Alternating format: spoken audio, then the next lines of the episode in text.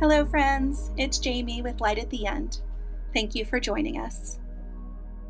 For those of us with limited knowledge of hospice, it's the H word.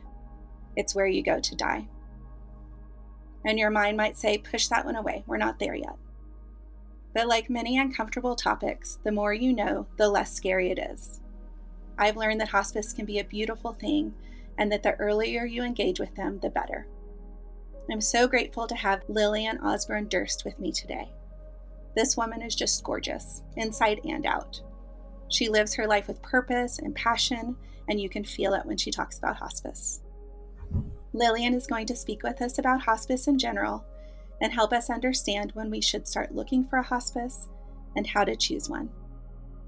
Lillian has been in hospice since 2010 and got into operations in 2018. She is now the CEO of Trail Winds Hospice in Boulder, Colorado.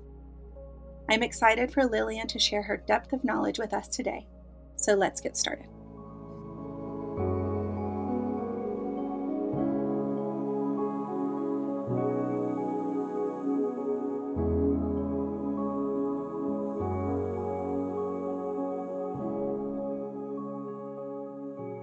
Hi, Lillian. Hi, it's so good to see you. Thank you. Thank you for having me today. Thank you so much for being here. I am really excited about this conversation because I feel like it's just one of those topics that people avoid, but we really need to talk about it. And I know that you're going to be a great person to walk us through the ins and outs of hospice. So thank you. Thank you. It can be a very scary word for people. Yes, we talked about that hospice and death itself, but they're so important. It is a critical moment in someone's life. And I think the more information you have, the better prepared you are, the better you're able to make decisions and you're able to walk with your loved one in making those decisions. Absolutely. I would love to start today with hearing about you and how you got into this work and why it's meaningful to you. It was a very personal experience my grandmother passed away in 2009. She was diagnosed with dementia, and we weren't really given a lot of information on what that progression would look like. And no one told us that ultimately it would be it would be her terminal diagnosis. So we made decisions that were out of you know, lack of knowledge, but she eventually went into an assisted living facility and it was a lovely facility, but they were not prepared for the memory care that she needed. And so, towards the end of her life, there were multiple trips to the hospital. She was in a lot of pain. We would have ER trips and she would get admitted. There would IV hydration, blood transfusions, IV antibiotics. And each time she seemed to get worse. And I didn't realize that there was an alternative. So, about three days before she died, she was in the hospital and they were getting ready to discharge her back to the assisted living facility. And the hospitalist recommended hospice. And I didn't know really what that meant. I mean, I knew what hospice was. It was like everyone else thought, a place you go and die. She wasn't going anywhere. She was going back to her room in the assisted living facility. And so we talked about it a little bit and decided that it would be the right thing. She was experiencing a lot of pain, and we were talking about symptom management. And so she was discharged back and the hospice team came and they admitted her. They gave us a lot of information uh, very quickly mm-hmm. and we had to process a lot during that time. And it was the whole family in one little tiny room. Some people hadn't seen each other for years. Some people didn't like each other. It was a heightened emotion. And I had the privilege of being with her when everyone else left and she was put on a level of care called continuous care. So there was a nurse sitting at her bedside and really managing her symptoms. And during that time, it was late at night, the nurse took the time to educate me on what was happening. I think she could tell, I get emotional. I think she could tell that I really was unrealistic with my expectation of how of, of how this was going to look. So she sat next to me and she taught me what death and dying look like. You know, she said, "Do you see her fingers and how they're turning a different color?" That means oxygen's not flowing, blood's not flowing. She's her body is starting the dying process. She taught me about how her breathing would change and what to expect. And the gift that this woman gave me, I will never forget. So I was able to to spend that time with my grandma rather than trying to coordinate her curative, you know, care and her what we were going to do with her, you know, tomorrow and the next day and the next day. So those moments that she gave me were a gift that I'll never forget. Yeah. And I was able to start that grieving process. So that changed my life. Very quickly, she passed away in December of 2009. And by March of 2010, I was in hospice. I made it my mission. If I could educate people earlier, if I could help them understand what hospice really was, if I could prevent that from happening to someone else and watching their loved ones suffer, then that was going to be my new mission. Wow, that's so beautiful. And I'm sorry you went through that with your grandmother. I know that that must have been extremely challenging, like you said, not to ever see any improvement, but see her go through this trauma of going into the hospital and having these procedures done. And I think she's so proud of you. I am just very fortunate that I was able to take that experience and impact other people's lives. It's amazing. You are so passionate about it and you're doing what you set out to do. Here we are. And you are going to help educate people that are currently in it or thinking about it to like have that knowledge so that when the time comes, it's not so scary. I think that's Absolutely. really great.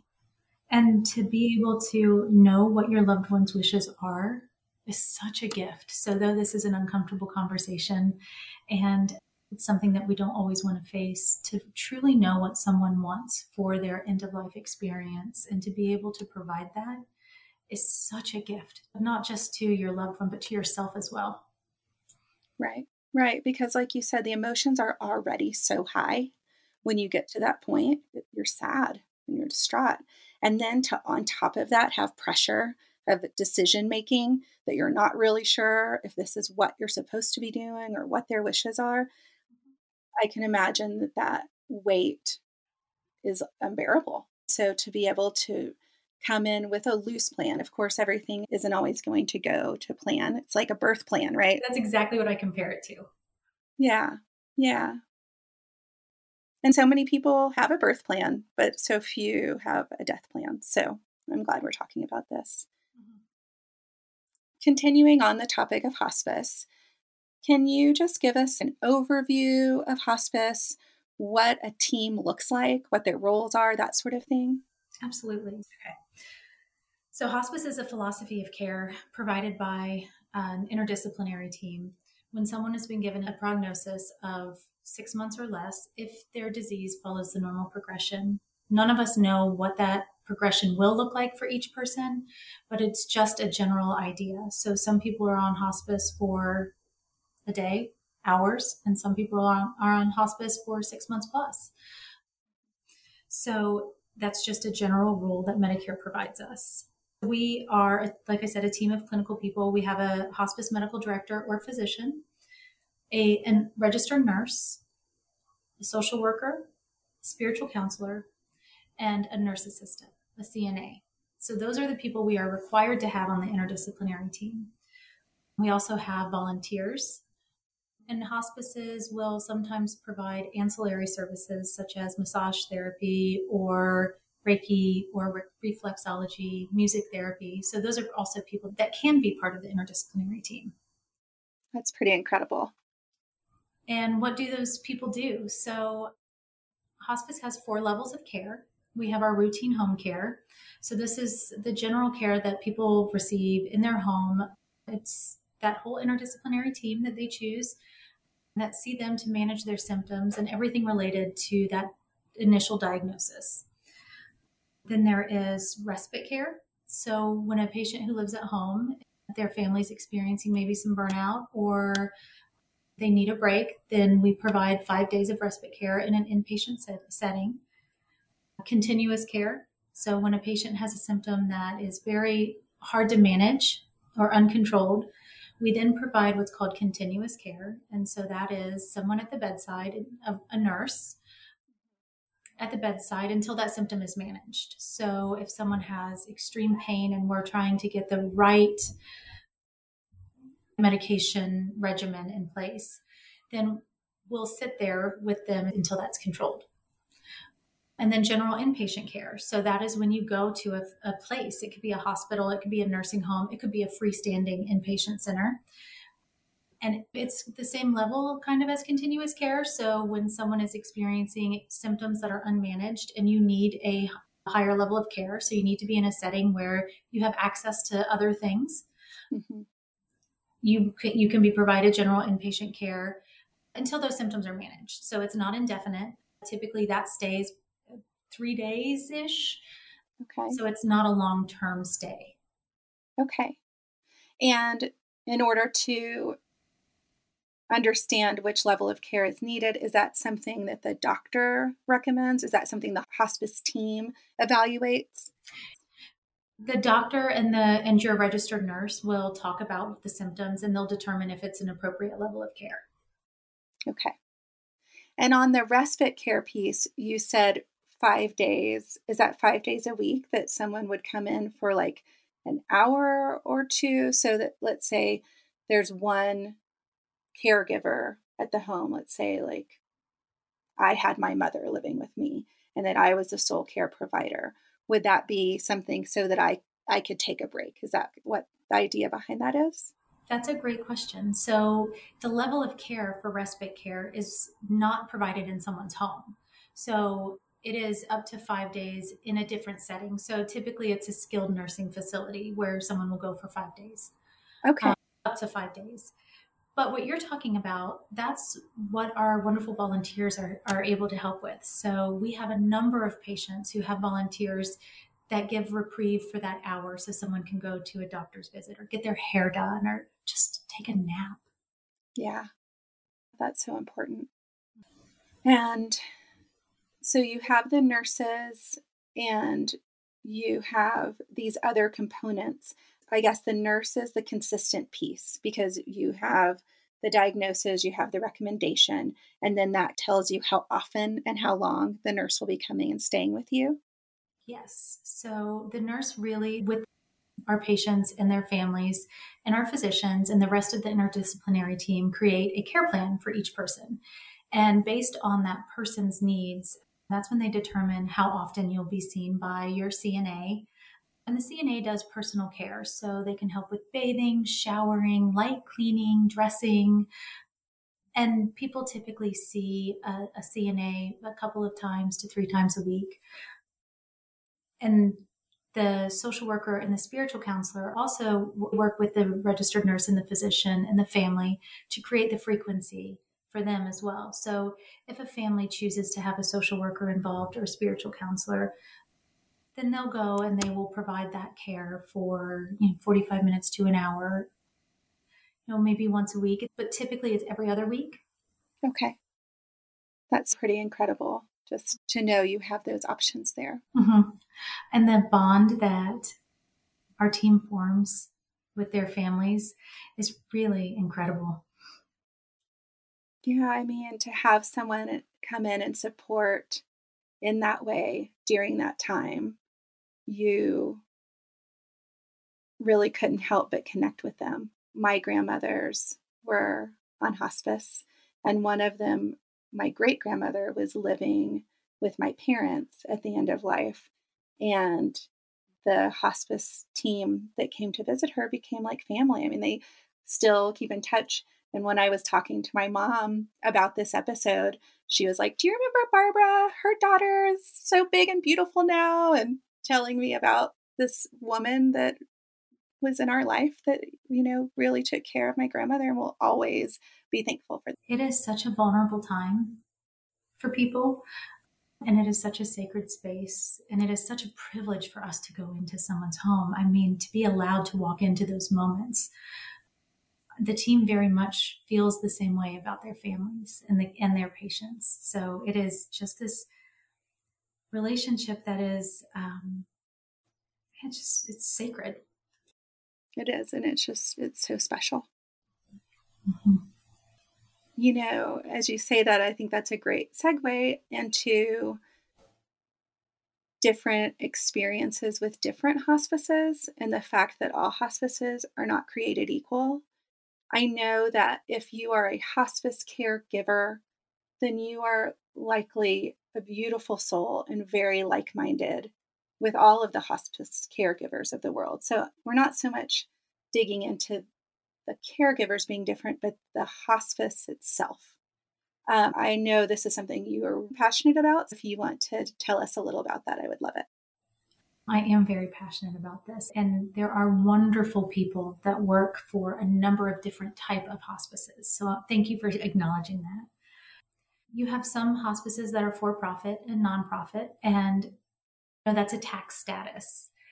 But what is the purpose that they're driven by? Mm. So there are a number of different types of owners of hospices. You have private equity that owns hospices. You have publicly traded hospices on the uh, on the market. Did you know that? I did not know that. That's that's a little shocking. That's not something I would have expected. No, there are there are publicly traded hospices.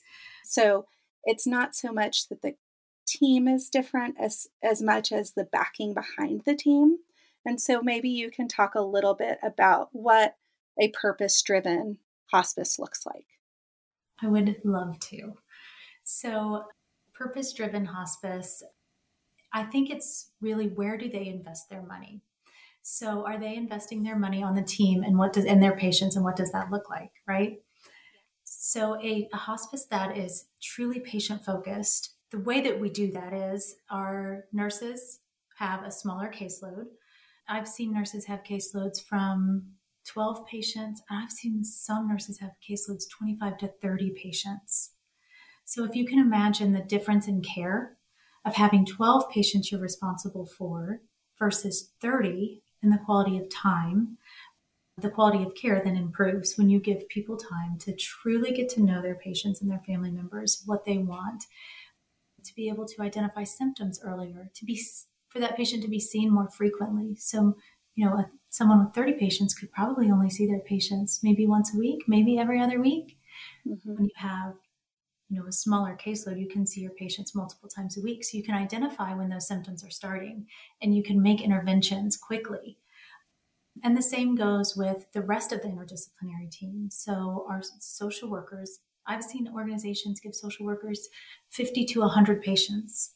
Well how much can you truly get to know your families and their caregivers and what their needs are if you can't even see them once a month? Yeah. So there's probably some that don't ever get seen if that's the case. Right. And you and patients do have the right to say I don't want a social worker or a spiritual counselor or a CNA, but they have to see the nurse and they have to see the physician. So those are the two team teammates that they that are assigned to every single patient. Yeah. I would not have known that this was an option. I imagine being in a scenario where I'm told that someone that I care for, that I love, needs hospice or that they recommend that they move to hospice and thinking they'll just give me the business card for the hospice I'm supposed to call that that I wouldn't have a choice in that matter. And now I know that's not the case. And so I would love to hear about how do we choose a hospice as the one that provides that higher level of care that we all desire. I've heard many times, I thought hospice was hospice, this, you know, one agency that provides care to everyone. And so understanding options is truly important. And I think that this question is one of the most important questions that I can answer. Um, so when you are looking for a hospice, there are a number of different resources. Medicare has Hospice Compare, and you can go and you can look and there are quality measures that we're all rated by that are publicly reported.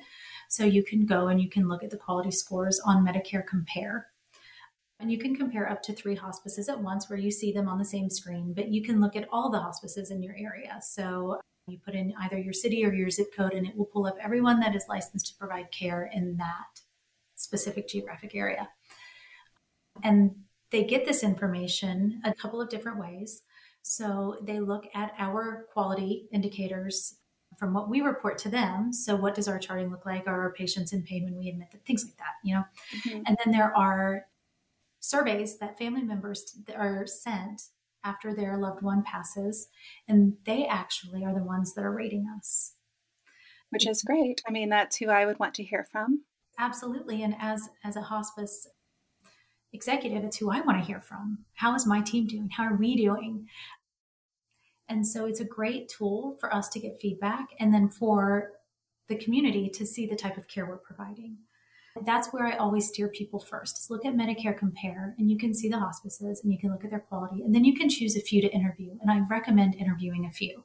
You'll really get to feel the heart of that specific organization when you meet with their teammates. And the questions you should ask their teammates, you know, typically how many patients does each nurse see? Well, my, how many patients does my case manager manage? How many patients does the CNA see? That's a very personal care. When you have a CNA that's you know doing that personal care, you want to make sure that they have the time. They're not rushing through. You know, how quickly can you get to us? What is your response time in an emergency?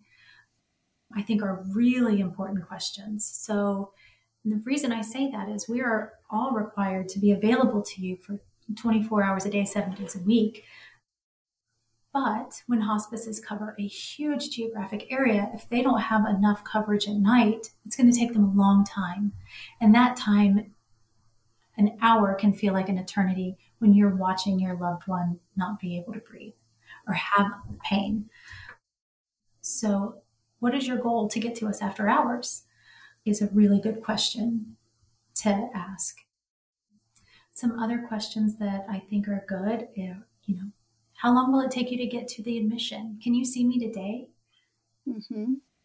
Because, like you said, when you're told that your loved one needs this level of care, it's often very emotional and challenging, and you need help. So, getting to people quickly is very important. And then, other questions that you can ask you know, who is their pharmacy? So, does their pharmacy deliver to your home, or do you have to go pick up your prescriptions? Um, how quickly can your equipment get to you? And I think another good question to ask is what type of organization are you? Are you privately owned? Are you publicly traded? Are you locally owned? Just so you have a better understanding of the type of organization that you are involving yourself with. Yes, I think those are all such important questions. So thank you for sharing those. And I will put a link to Medicare Compare on my website. And I will also write out that list of questions because I think it would be so helpful for someone to be able to look at them or print them out. And then if you think of any others after this call, we can always add those as well. Okay. What a great resource for people. Yes. Thank you so much for that. Okay. So, another very important question that I have for you is when do we start looking for a hospice? That is a very good question a lot of times people wait too long and they don't get the full benefit of hospice. So, if you've been diagnosed with a life limiting illness and you see yourself going to the hospital multiple times, if you're, you know, if you have multiple hospitalizations in a month or two months or three months, you're, someone is falling frequently, you see multiple infections, those are all great indicators that it is time to, to contact hospice. And you said that it's really never too early. So, as soon as you know that, like you said, that you have a terminal illness, then you could start checking into them, right? You could start interviewing, you could be fully prepared so that if it's six months from now, that you like know who you're going to be working with. Is that correct? Absolutely. And we have people do that pretty frequently. They'll just ask us for an informational visit and they tell us we're not ready for hospice yet, but we want to learn more and we'll we'll meet someone in their home and we'll help them by having that conversation early and choosing which provider you would like to work with and engaging when the hospice physician determines that you are appropriate. The benefits of that are you get to know your care team and your care team gets to know your wishes. And, and so there's death with dignity we ensure that your wishes are respected. So if you want to stay in your home, we will do everything within our power to help you stay at home and die where you choose. And having those relationships often bring joy to people during a really hard time. So to have a team of people that are trained and specialized in what you're experiencing specifically when our culture doesn't truly talk about it very often, it can bring a lot of peace and a lot of joy. And so it is for the patient, but also it's a huge benefit for the family members and caregivers. Right, because it gives so much support. Absolutely. This makes me think about your story when you got into this in the first place. And your grandmother was going to the hospital regularly. Did someone say at some point she could be on hospice and we could stop all of this? Or was it the, at the very last minute that you were told that? I'm wondering if someone mentioned it and the family pushed it away, or if it's something that a family member might need to bring up. So it was three days before she passed away, was the first time anyone brought hospice to our attention. And just those moments with that nurse teaching me gave me the ability to be present with her and it allowed me to start the grieving process.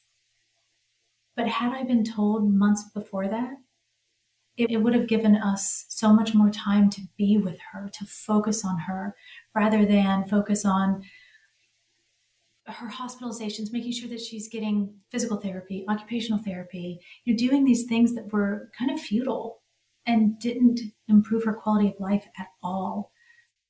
It could have given us time to truly be family. And we were, I was also very much a caregiver to her. So taking a step back and allowing someone else to be that caregiver would have been a, a beautiful gift. It would have been so much more peaceful. Yes, less hectic. And so I think that's really important piece to pull out is that if your person is starting to, you mentioned this, if there are multiple hospital visits, if they are falling a lot, if it's exhausting to continue going to the hospital, it's time to ask. And I encourage you to ask.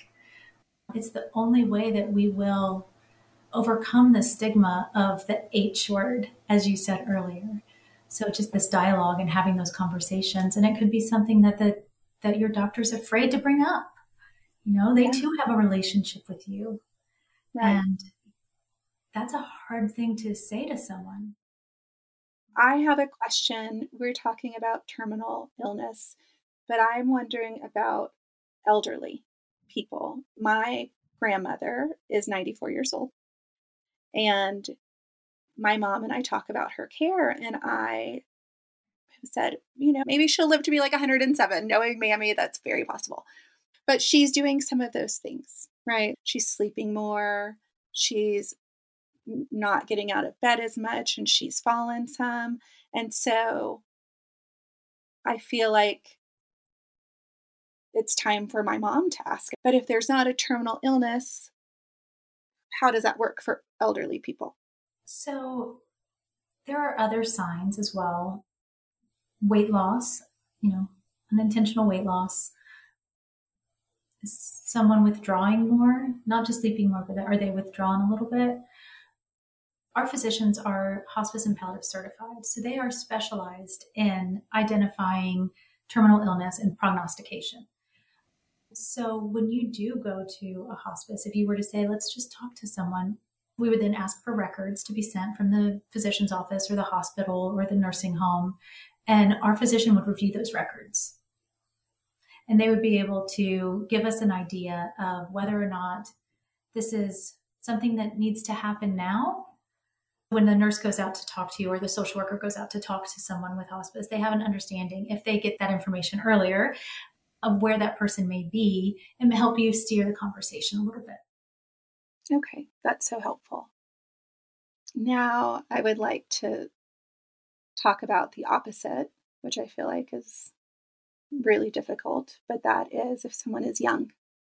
Mm. And so many young people are passing from cancer I shared with you that that's inspiration for this podcast was my dear friend passing. And you let me know that especially young people have a hard time engaging hospice because they want to fight as long as they can. We have this ability to make cancer our adversary and something that we control, right? So you fight it, you beat it. And I think it can apply pressure to the person with cancer and make it harder to make that decision than it already is. But as a young person, you naturally want to seek as much curative care as you can, and you should. You could have in your mind your whole life to live, I mean, years to live. And so that is very normal.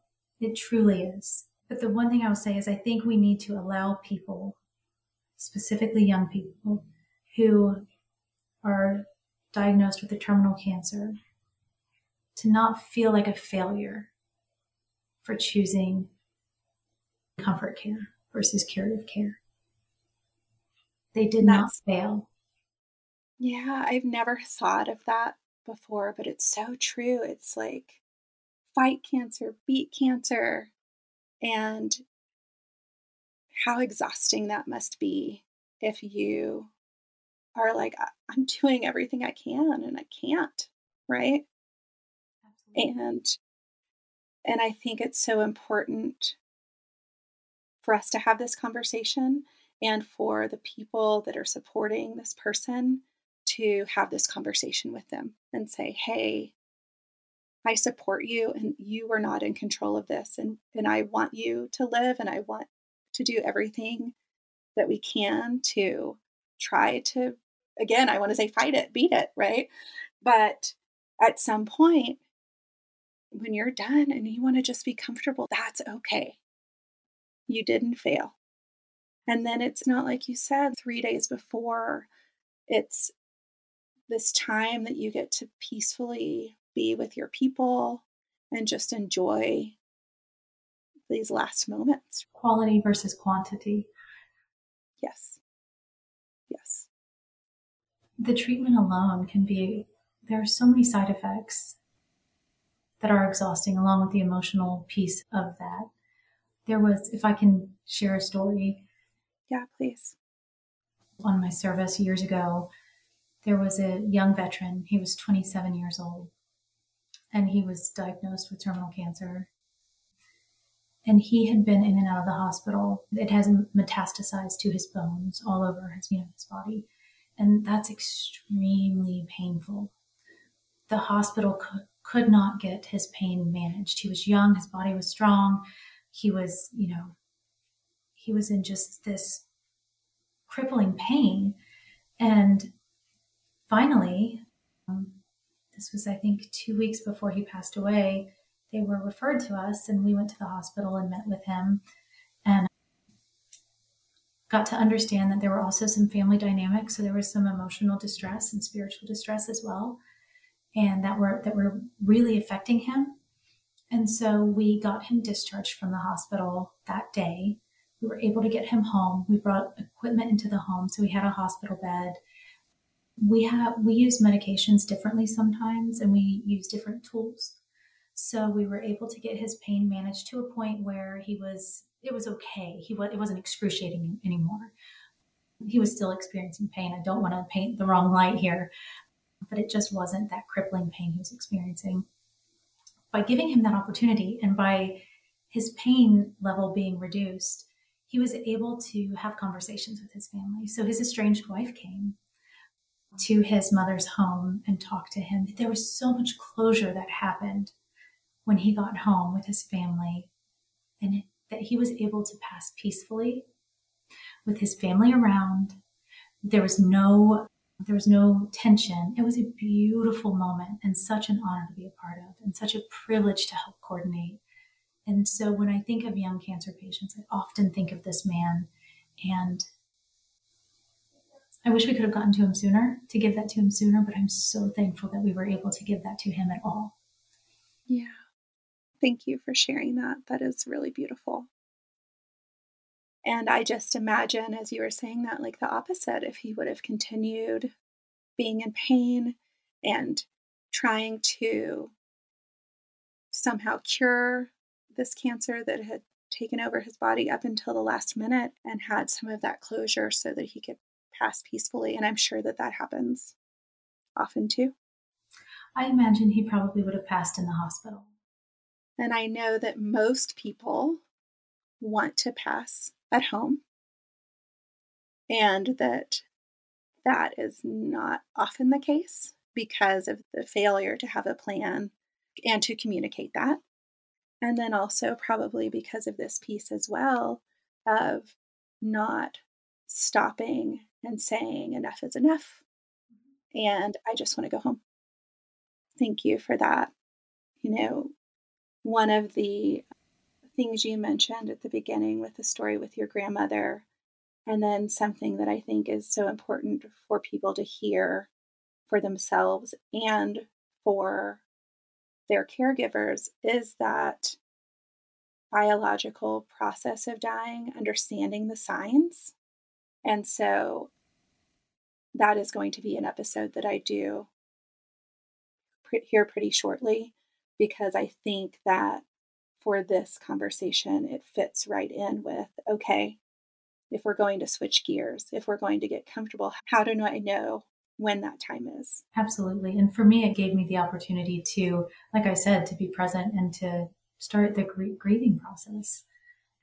And it's not something that we're taught. And it's really even not something that, as a medical professional, you're given a lot of experience during your training.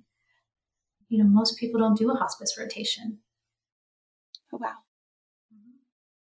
And the doctor's oath is to save. I mean, I know that's not the exact word, it's to do no harm, but the mission is always like fix, fix, fix, right? Absolutely. That's what they're trained to do, right? And thank goodness they're trained to do that. yes. Yes. We're not we're not taking away from that. We're very thankful for that. That is why hospice and palliative care is a subspecialty of medicine for physicians now. So because we do need that specialty as well. Yes. Okay, I'm glad you brought up palliative care. If you don't mind, I think we probably should wrap up pretty soon, but I would love just to hear the difference in hospice care and palliative care. So, I'm going to say something confusing. Okay. all hospice care is palliative care, but not all of palliative care is hospice care. Okay. Okay. So, palliative care is treating symptoms related to a chronic or life limiting illness. You can still be seeking curative treatment. So, you can still receive dialysis, you can still receive chemotherapy, radiation. So, you're still able to, to do those things while having your symptoms managed. It's a different level of care and it's paid for differently as well. There's no standard with palliative care. So, everybody does it a little bit differently. Sometimes it is provided at your home or in the community. Sometimes you see a nurse practitioner who can come out and medically manage, as well as a social worker. Sometimes you see an, an RN and there is no medical management. And sometimes it's a physician. So it can look very different in the community. In hospitals, the palliative care team does a lot of advanced directive conversations, and they do consult for symptom management as well. And so that is truly the difference between palliative. So you can, if you think about maybe it's a little bit longer out, there's no real six months or less time frame mm-hmm. put on palliative care, and you can still receive treatment. You pay for it like you pay for a physician if it is that level of service. So if you're a Medicare patient, that palliative care service would bill Part B for your nurse practitioner. And they would bill Part B if their social worker was licensed counselor as well, and you would receive that copay. Whereas if it's hospice care, you're receiving the palliative care, but it's included in the hospice care package, if you will. Yes. And you have that limited time frame. So, you know, if the disease follows the normal progression of six months, and you also have the no longer seeking aggressive or curative treatment piece for hospice. Okay. And I'm so glad you brought that up. Going back to the when and the younger people, especially, when you choose hospice, you do have to forego that curative care. And yes. that's so hard and such a difficult decision to have to make. It is a very heavy decision. And the last question I have for you you've been talking about this six month timeline. Does that vary state to state? Is the first part of my question. And the second part is what happens if, for instance, my great grandmother who was told that it was time for hospice. She was on for six months and then it expires. Can you get back on hospice? Is there a window when you have to be off? How does that work? So those are good questions. The six months or less time frame is Medicare requirement. So that is across the country. It does not vary by state. And then if someone does live for over the past that six months, they're not automatically kicked off of hospice. If we see a continued decline and we still believe that this illness is terminal, they can stay on hospice. You can transfer hospices at any time. There is no time frame where you have to be off for any amount of time. So let's say your grandmother graduated, as we call it, from mm-hmm. hospice, and she did really well. And then, you know, something happened and she's back in the hospital and they're like, you know what, I think we really need to talk to hospice again. It is just as easy to to get hospice care a second time as it was the first. Okay, great. That is so good to know. Okay, well, the last thing before we go today, I would love to honor a loved one in your life who has passed by sharing something that they taught you or modeled for you. That is such a lovely question. I lost my other grandmother in 2020, and she was a fiery Irish woman and she would always say, Lily, you got to have oompa. so, and what that meant was just you never give up. You always approach life with passion and you never give up. Oh, I love that. That's so beautiful. Mm-hmm. Thank you for sharing. Yes, thank you for asking. Yes, and thank you so much for being here and providing us with all of this wonderful, important information. I feel like we can and should and probably will have another conversation because there's just so much to talk about. But this is such a great start as far as understanding what the options are and how to go about finding care. And so, thank you so much for walking us through all of that. Thank you for having me on. I really appreciate it. And I look forward to continued conversations. Awesome. Thanks, Lillian. Bye bye.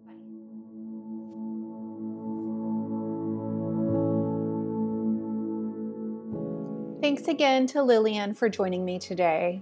I really have a better understanding of what hospice encompasses, and I hope that you feel the same, that you learned a little bit about what all they have to offer, the different players, the unique ways that they operate, and most importantly, that you have a say when it comes to choosing a hospice for your loved one.